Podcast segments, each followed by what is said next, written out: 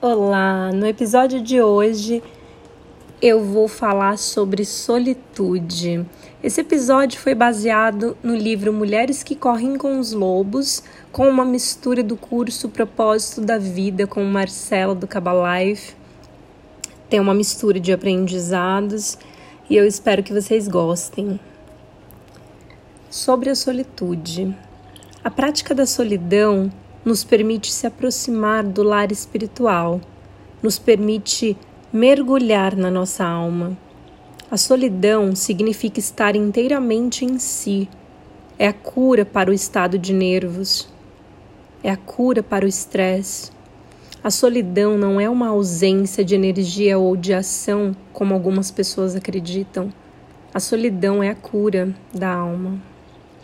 A solidão é o momento de pedir que a alma responda algumas perguntas. É a hora de ver as sombras, os defeitos, as imperfeições e lidar com elas. Nessa hora, entramos em contato com o nosso próprio eu. Lidamos com o nosso pior para enxergar o nosso melhor.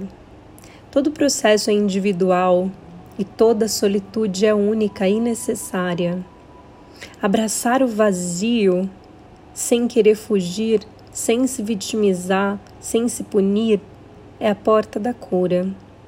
Nós temos o costume de saciar os nossos vazios com energias momentâneas.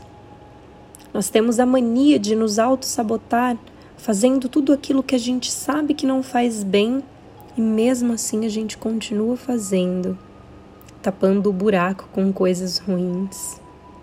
Nós temos tendência em suprir o vazio com o apego, com a raiva, com a falta de confiança, com as reclamações, com tudo aquilo que preenche espaço e nos afasta da nossa alma. Nos apegamos em tapar o vazio e tentamos cobrir a solitude com energias passageiras. Ao invés de apreciarmos a solitude com amor, com cura, com coragem, com mudanças, com transformações. Quando a gente aprender que para uma transformação acontecer, nós precisamos morrer e enfrentar o vazio que existe em nós, aí sim estaremos dando um passo para a cura.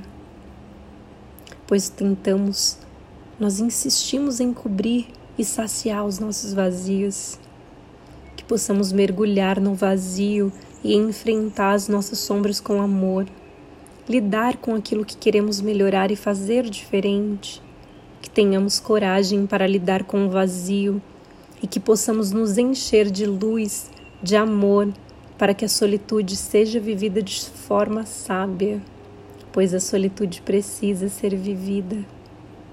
Se não dermos o primeiro passo para a mudança, nada vai acontecer. Pare de tapar seus vazios e encare-os com coragem.